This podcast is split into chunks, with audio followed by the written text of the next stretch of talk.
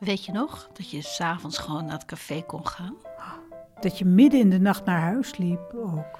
Of heel lang in het café zitten, net zo lang totdat het weer ochtend werd. En dan naar huis lopen en dan de vogels horen die al wakker zijn. En dan pas gaan slapen. Of dat je gewoon met iemand langs kon gaan. En dat het dan niet uitmaakte dat er die dag al iemand anders was geweest. Dat je gewoon heel veel vrienden thuis uitnodigde en met z'n allen ging eten. Of dansen. Of drinken. Of dat je naar de bioscoop kon. Met z'n allen.